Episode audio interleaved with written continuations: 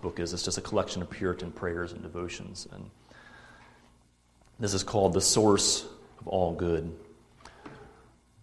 O Lord God, who inhabitest eternity, the heavens declare thy glory, the earth thy riches, the universe is thy temple, thy presence fills immensity. Yet thou hast of thy pleasure created life and communicated happiness. Thou hast made me what I am and given me what I have. In thee I live and move and have my being. Thy providence has set the bounds of my habitation, and the wisely administers all my affairs. I thank thee for thy riches to me in Jesus, for the unclouded revelation of him in thy word, where I behold this person, character, grace, glory, humiliation, sufferings, death, and resurrection. Give me to feel a need of his continual Saviorhood and cry with Job, I am vile. With Peter, I perish, and with the publican, be merciful to me, a sinner. Subdue in me the love of sin. Let me know the need of renovation as well as forgiveness, in order to serve and enjoy thee forever. I come to thee in all prevailing name of Jesus, with nothing of my own to plead, no works, no worthiness, no promises. I often I am often straying, often knowingly and opposing thy authority often abusing thy goodness. Much of my guilt arises from my religious privileges, my low estimation of them, my failure to use them to my advantage. But I am not careless of thy favor or regardless of thy glory. Impress me deeply with a sense of thine omnipresence, that thou art about my path, my ways, my lying down, and my end. Let's pray. O Heavenly Father, we thank you for your goodness, your greatness, your mighty acts, your power. We thank you for the Sabbath, the day you've set apart from six days of labor, that we may come and worship your name, and praise you, and enjoy you with each other, this body. Lord, I pray for to open ears soften hearts that we hear your words today. We pray this in Jesus' precious name. Amen.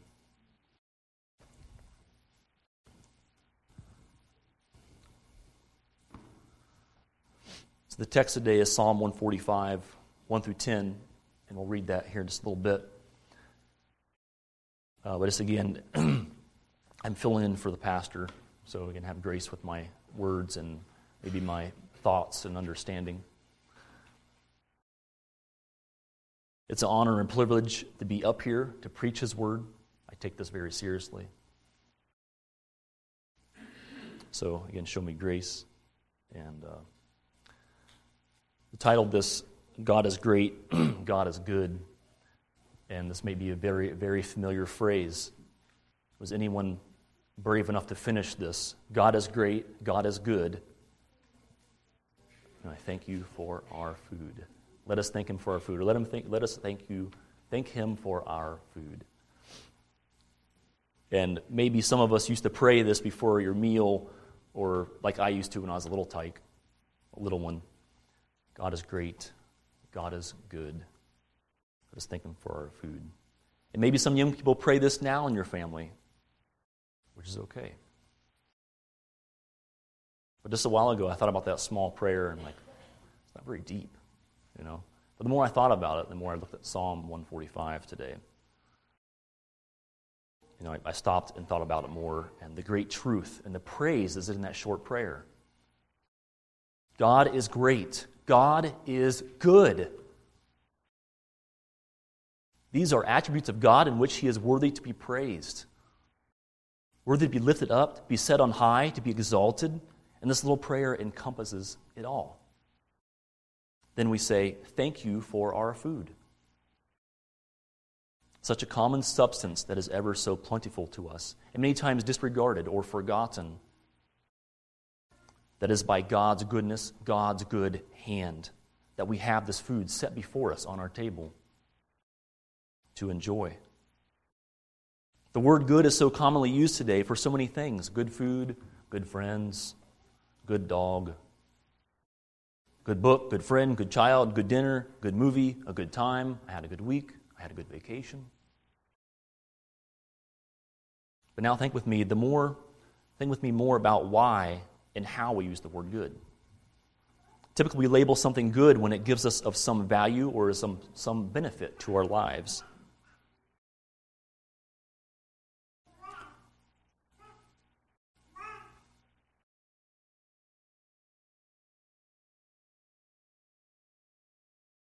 You see, men spontaneously praise what they value or find good.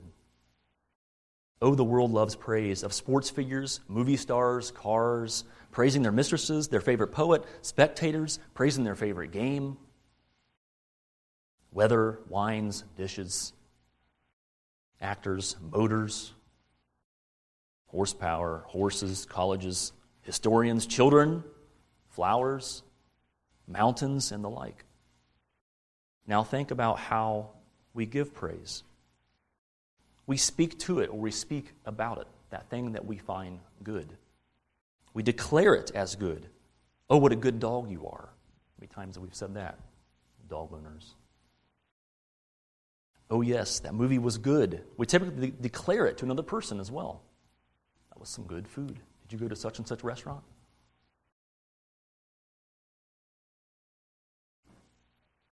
When we do this, when we declare it, when we speak it, this can be considered outward praise, which completes the enjoyment of the thing that is good. Because think about it, when you just when you hold that in, when there's something good and you're not speaking it, there's, there's not, you're not really completing that enjoyment. You, you, you want to share it with someone, don't you? That's the good news of the gospel.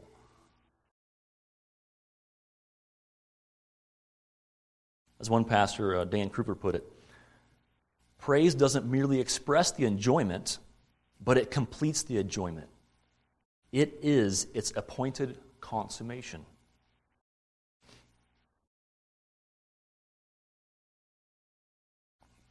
So let me ask you some simple questions. Would you enjoy hearing about a vacation or actually going on a vacation? You don't have to answer. Okay. Would you enjoy a fast car merely looking at it or actually driving it and experience, experiencing its g forces around the tight turns? Would you enjoy a scrumptious, moist brownie if you never have to taste it? No, of course not. May I say it's the same case for enjoying the goodness of God. Look at Psalm 34, 8 through 10. It says, Oh, taste and see that the Lord is good. How blessed is the man who takes refuge in him. How can we expect to enjoy something if we don't understand the magnitude of its goodness? How can we expect to enjoy the goodness of the Lord unless we know Him? I want to convince you today that the more you know God, the better you understand His abundant goodness, His tender mercies, His loving kindness, His wonderful works, then the more you will love His laws, the greater your desire will be to obey Him, the greater you will delight in Him,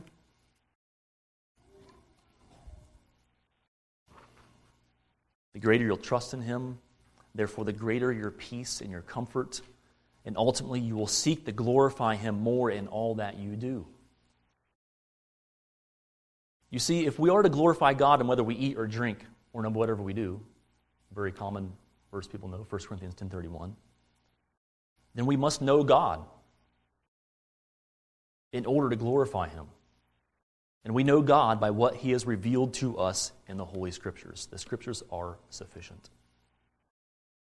So we need to know God. What is God? Westminster Shorter Catechism answers God is spirit, infinite, eternal, unchangeable in His being, wisdom, power, holiness, justice, goodness, and truth.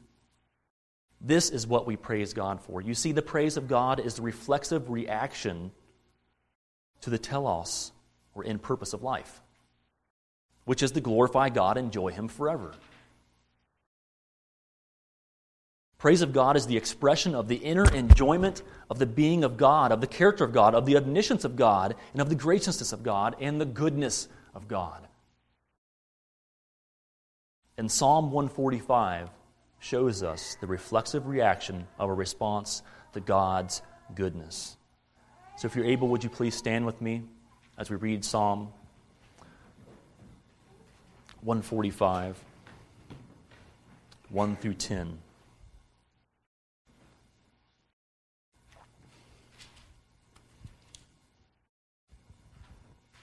Psalm 145, 1 through 10. This is the uh, NASB version.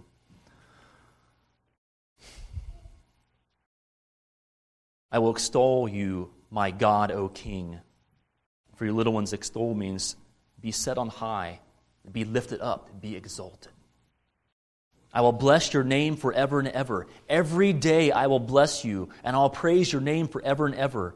Great is the Lord, and highly to be praised, and his greatness is unsearchable. Well, other versions, incomprehensible. It's unfathomable. One generation shall praise your works to another, and shall declare your mighty acts. On the glorious splendor of your majesty, and on your wonderful works I will meditate. Men shall speak of the power of your awesome acts.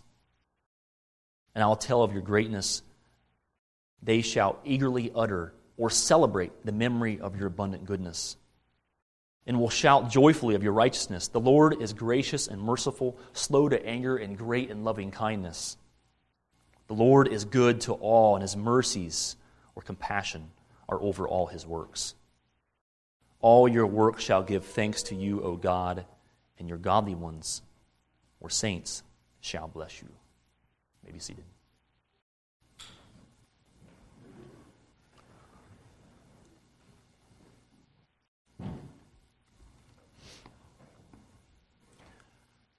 So Psalm 145 praises God by celebrating his praiseworthy attributes in his deeds or his works.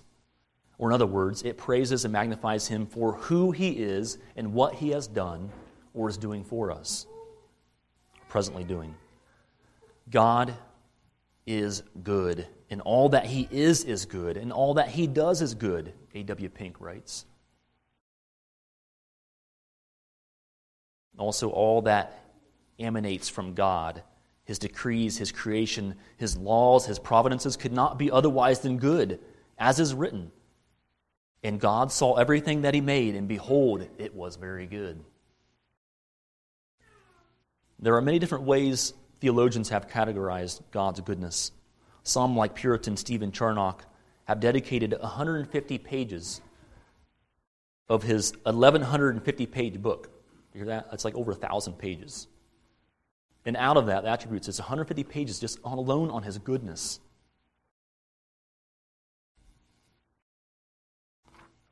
For theologian Millard Erickson, holiness, righteousness, justice, faithfulness, benevolence, grace, and mercy are in the goodness of God. Theologian John Frame has some similar and more holiness, righteousness, justice, patience, love, grace, mercy, compassions, jealousy, wrath, beauty, perfection and blessedness fall under God's goodness. And I, I, only say this because I want you to know I feel inadequate trying to explain, explain God's goodness in 30 to 40 minutes. So all I can do is attempt to give you a small bite, a little nugget. And that we as a body will go from here and seek out to know His goodness the rest of our days.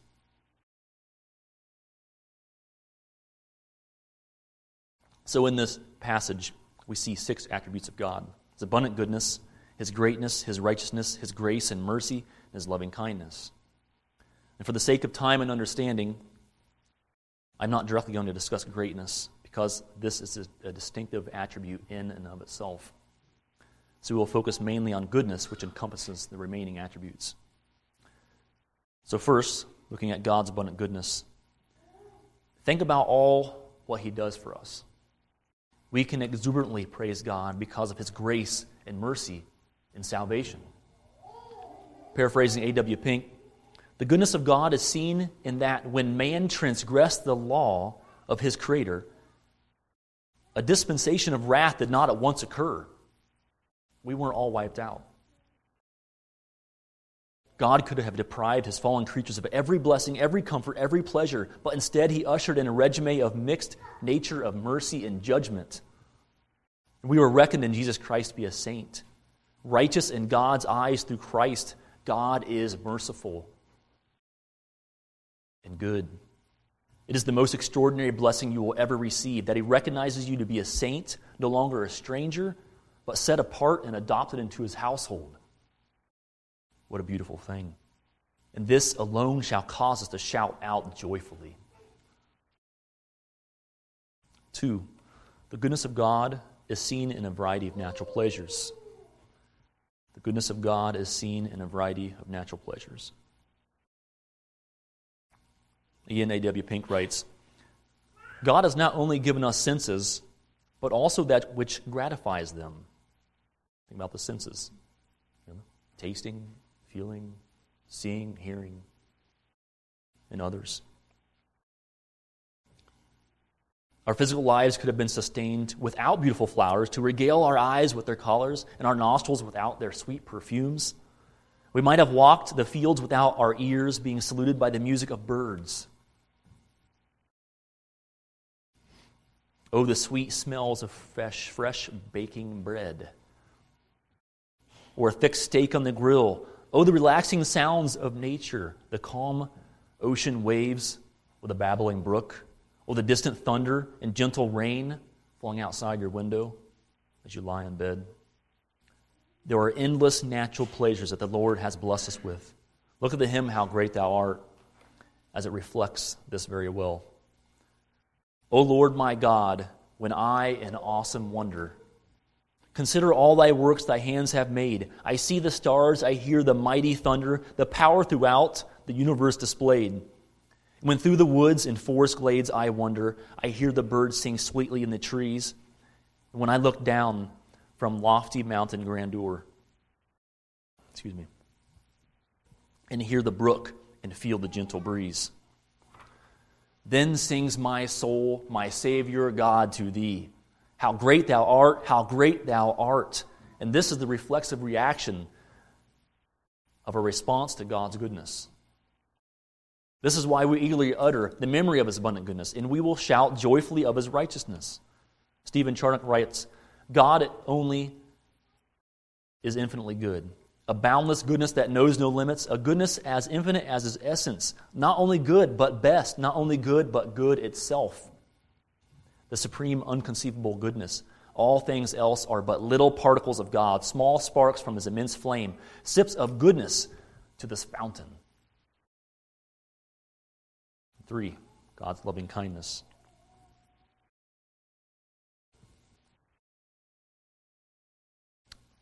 In Psalm 17, 7, David prays, Show me your marvelous loving kindness by your right hand. O you who save those who put their trust in you. Quoting A.W. Pink again. Marvelous it is that the one so infinitely above us, so inconceivably glorious, glorious, so unspeakably holy, should not notice such worms of the earth,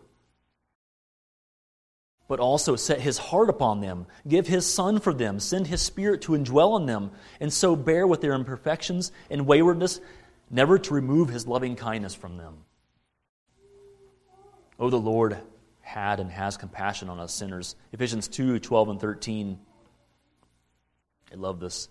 Remember that you were at a time separate from Christ, excluded from the commonwealth of Israel, strangers to the covenants of promise, having no hope. We had no hope. Had. Without God in the world. But now in Christ Jesus, you who were formerly, or who formerly were far off, have been brought near by the blood of Christ. Nothing but the blood. A wonderful hymn.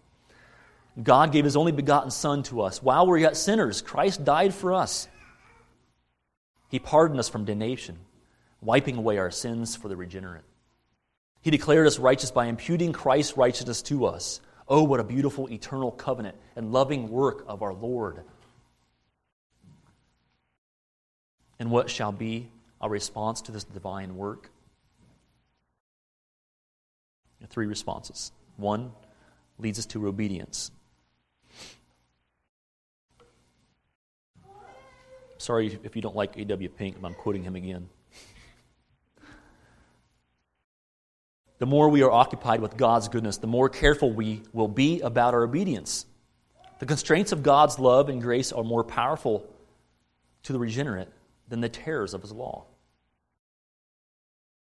The constraints of God's love and grace are more powerful to the regenerate than the terrors of his law. And how excellent is thy loving kindness, O God!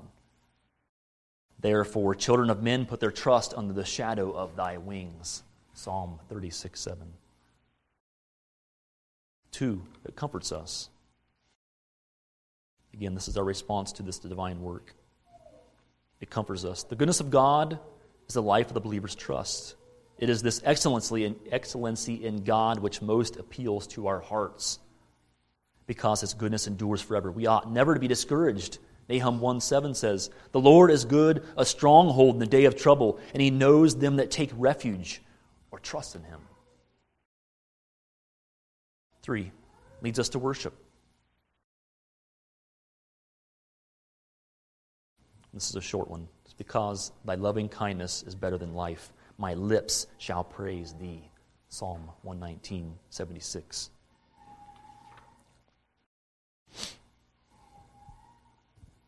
So those are the three responses under that. And then we back to the bigger, I guess, four, if you would call it.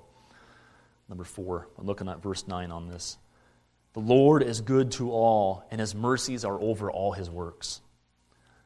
The Lord is good to all.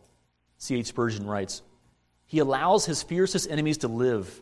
He even supplies them with food and smooths their way with many comforts. For them, the sun shines as brightly as if they were saints. In the rain, waters their fields as plentiful as if they were perfect. Is not this goodness to all?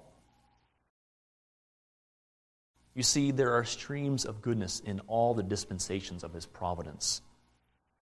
Spurgeon goes on as he is good, so he does good. He is good to all, to all his creatures, from the highest angel to the meanest worm.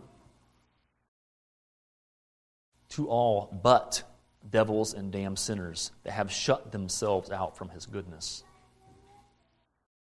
Oh, his tender mercies are over all his works, his justice, his righteousness, his mighty acts are all good. Oh, great is the Lord and highly to be praised.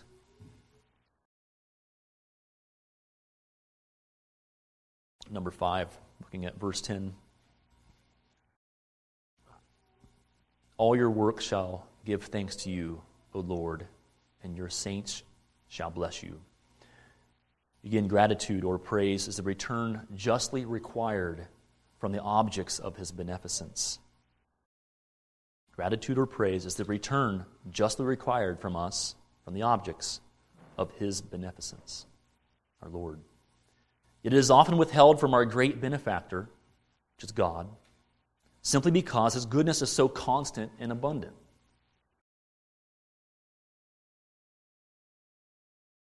Our praise is often withheld simply because his goodness is so constant and abundant. Stephen Charnock writes Those things which are so common, they cannot be invisible to our eyes or go unregarded by our minds. We forget his goodness in the sun when it warms us, in the showers while they enrich us, in the corn that nourishes us, in the wine while it refreshes us. We have so many blessings in life freedom, health, food, roof over our heads, rain, green grass, children's protection, but it's not really appreciated unless it's lost or threatened.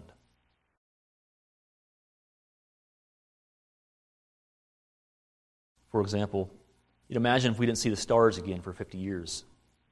Just you know, black, black sky. And all of a sudden they reappeared. Be like, bah! You know, but we look up at it now. It's just, it's just a common thing. Oh, Almost no stars at night.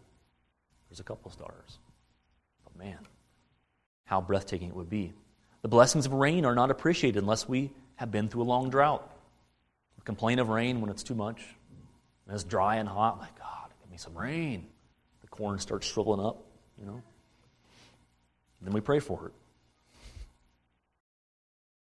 Prosperity is not appreciated until we struggle financially. We are not thankful for abundant health until we experience sickness. Martin Luther writes We often exhibit a degree of thankfulness in life in reverse proportion to the amount of blessings we received. Again, we often exhibit a degree of thankfulness in life in reverse proportion to the amount of blessings we receive. The greater God's works or gifts, the less they are regarded. That's strange or noticed. But it is here when our constant and abundant provisions are threatened or in affliction, it is here that we turn to God and cry out like David. Maybe we turn back to God. But in, in Psalm 69, 1 through 2, David cries out, Save me, O God, for the waters have threatened my life. I have sunk in deep mere, and there is no foothold. I have come into deep waters, and flood overflows me. And at this point, it is at this point that we remember God. We, we begin to refocus and remember His abundant blessings. It is here we must fill our hearts with His goodness and remember and speak of His awesome deeds and declare His righteousness. Oh, the Lord is gracious and merciful. The meals, the pleasures, the possessions, the sunshine, the rain, the sleep, the health, the safety, everything that sustains life is a divine gift from God. Count your blessings. Perhaps when you are prone to grumble or feel sorry for yourself, refocus. Turn your focus to God's graciousness, His goodness. Name your blessings one by one, and you will be reminded that God is gracious, righteous, and good. He is steadfast in love. God is faithful and kind in all his works. He is near to all that call upon him. May this be a comfort and hope.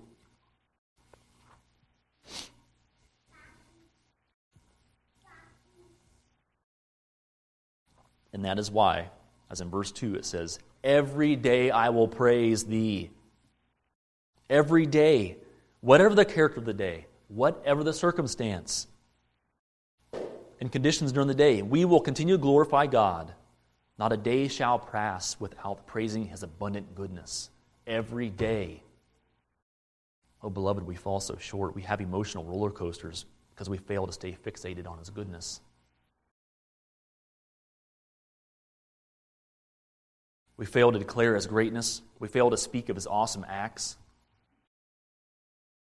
and of his loving kindness. Our conversations fail to de- declare his mighty works. We forget so quickly, but why? So I'm going back to verse 5. On the glorious splendor of your majesty and on your wonderful works, I will meditate. Meditate here simply means to engage in contemplation reflection, remembering, spending time thinking or pondering upon this goodness. When we fail to meditate or spend time thinking about the glorious splendor of His majesty and His wonderful works, this is when forgetting begins and praise of God ends. When we forget to privately adore the Lord in prayer, this is when forgetting begins and praise of God ends. And there, we'll look at two main consequences to this forgetting.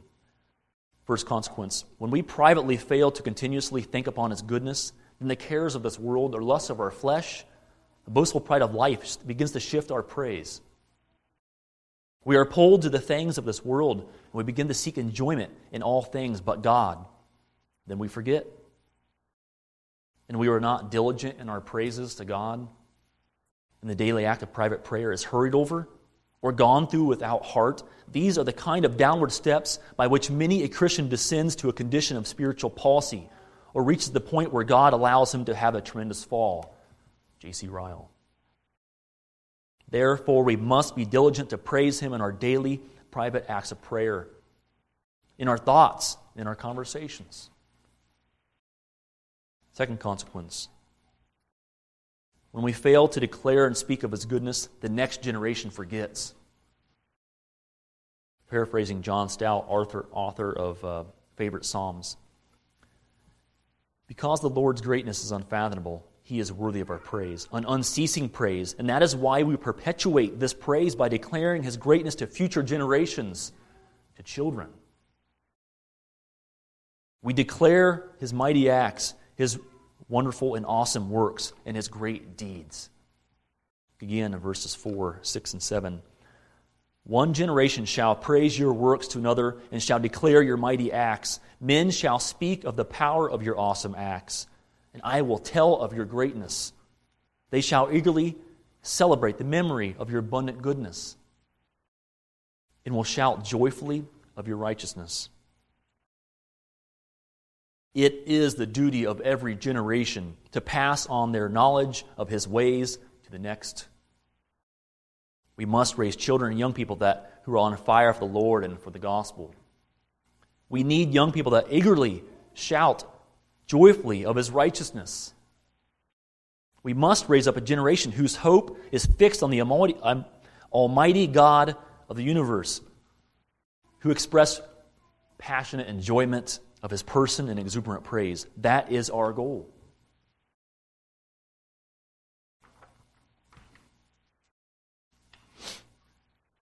Now look at Israel as they tested God again and again.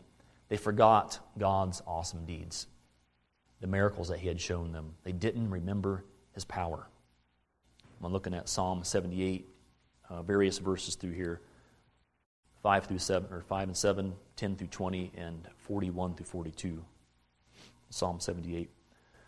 For he established a testimony in Jacob and appointed a law in Israel, which he commanded our fathers that they should teach them to their, to their children, that the generation to come might know, even the children yet born, that they may arise and tell them to their children, that they should put their confidence in God and not forget the works of God, but keep his commandments.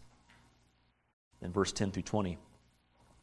They did not keep the covenant of God, and they refused to walk in his law. They forgot his deeds and his miracles that he had shown them. I mean, think about the miracles that Israel saw that they could tell and speak of to their children, to the generations to come. Start here in 12. He wrought wonders before their fathers in the land of Egypt, in the field of Zoan. He divided the sea and caused them to pass through. He made the water stand up like a heap. Then he led them with a cloud by day and all night with a light of fire. Can you imagine seeing that in the sky? How could you forget? He split the rocks in the wilderness and gave them abundant drink like the ocean depths. He brought forth streams also from the rock and caused waters to run down like rivers. Yet they still continued to sin against him, to rebel against the Most High in the desert. In their heart they put God to the test by asking food according to their desire. Then they spoke against God. They said, Can God prepare a table in the wilderness? Behold, he struck the rocks. The waters gushed out and streams were overflowing. And they said, Can he give bread also? Will he provide meat for his people? The whole 78 is just, it's just wonderful greatness and deeds of his works. So I'm, just, I'm going to 40 and 42 here for time's sake. How often they rebelled against him in the wilderness and grieved him in the desert. Again and again they tempted God and pained the Holy One of Israel. They did not remember his power. They did not remember. They forgot. They forgot awesome de- they forgot God's awesome deeds, the miracles that he had shown them. They didn't remember his power, his loving kindness, his abundant goodness to them. So we must not forget. Remind yourself constantly by reading the scriptures, praying, conversing with others about God's greatness, His faithfulness, His loving kindness, His awesome power. May I say that one sermon a week will not suffice you. You need more. So, next, what are the blessings of remembering His goodness? Bear with me, I'm almost done. What are the blessings of remembering His goodness? Joy, comfort, peace, happiness, contentment, confidence. Look at Psalm 16, 1, 8, and 9. I, just, I love Psalm 16. Preserve me, O God, for in thee do I put my trust. I have set the Lord, then moving on to 8, I believe. I have set the Lord always before me, because he is at my right hand. I shall not be moved. Unshakable. Therefore, my heart is glad and my glory rejoices, and also my flesh shall rest in hope. Well, we must realize this is a process that requires diligence in reading and hearing His Word. It's Holy Scriptures. Like right now, be engaged in listening to the Word preached. Joel Beeke states, For this is the means by which you are transformed, hearing the Word. It's a form of worship.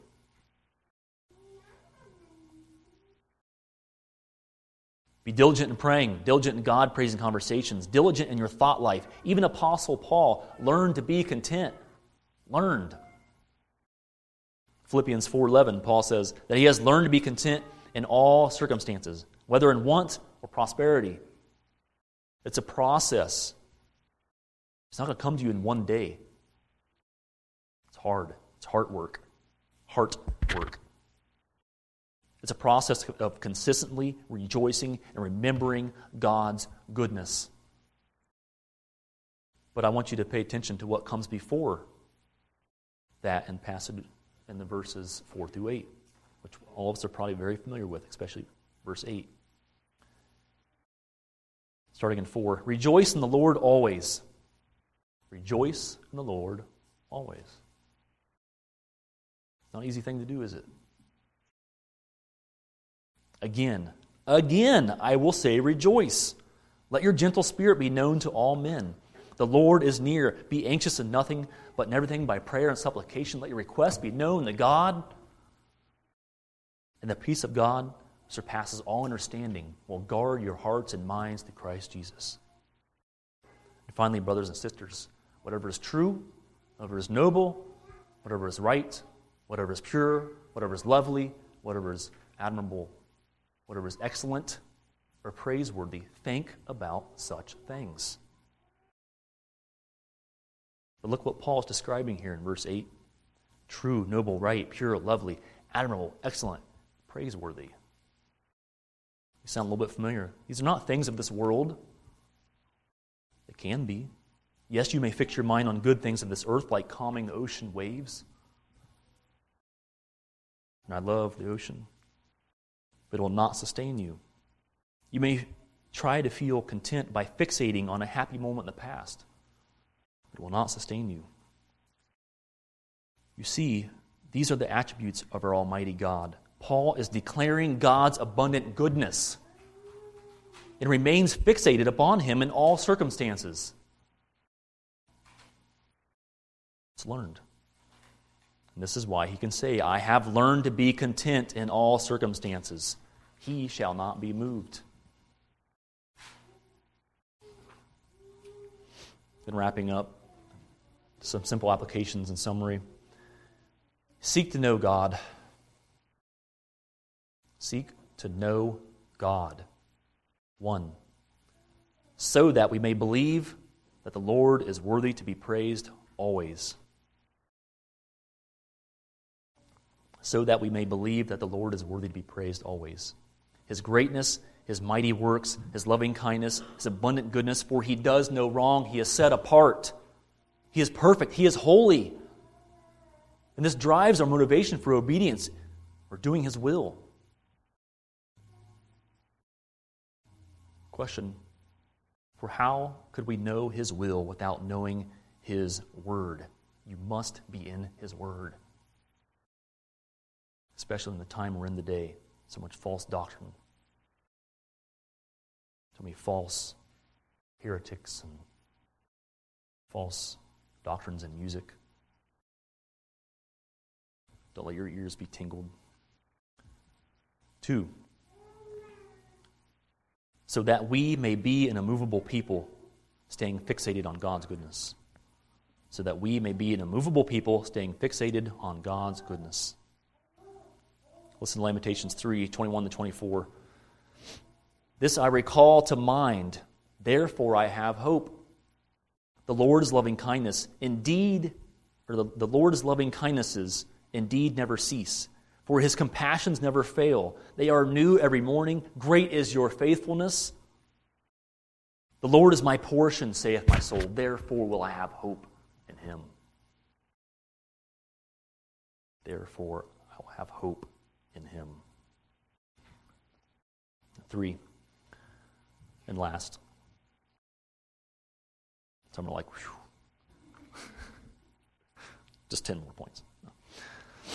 Three, so that we may be a people that never forgets to declare God's awesome acts. We never forget to declare God's awesome acts. And I encourage you, mothers and fathers, I know it's hard with lots of children, especially. Grandmothers and grandfathers in this church body to raise young people in the fear and admonition of the Lord, to raise children that eagerly shout joyfully of his righteousness. There's nothing more important. We must raise up a generation whose hope is fixed on the Almighty God of the universe and who express, express passionate enjoyment of his person and exuberant praise. And be a people that says, I will extol thee my God, O King, I will praise your name forever and ever. Amen. Let's pray. Oh God, may we be a people that will declare your righteousness, your faithfulness, your loving kindness, your goodness all of our days.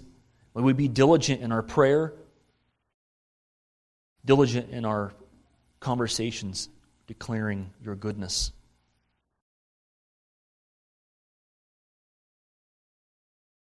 Oh God, we take for granted so, so much of the, the common things, the common provisions you give us. May we be a people that will stay fixated upon you. Thank you, God. In Jesus' precious name I pray. Amen.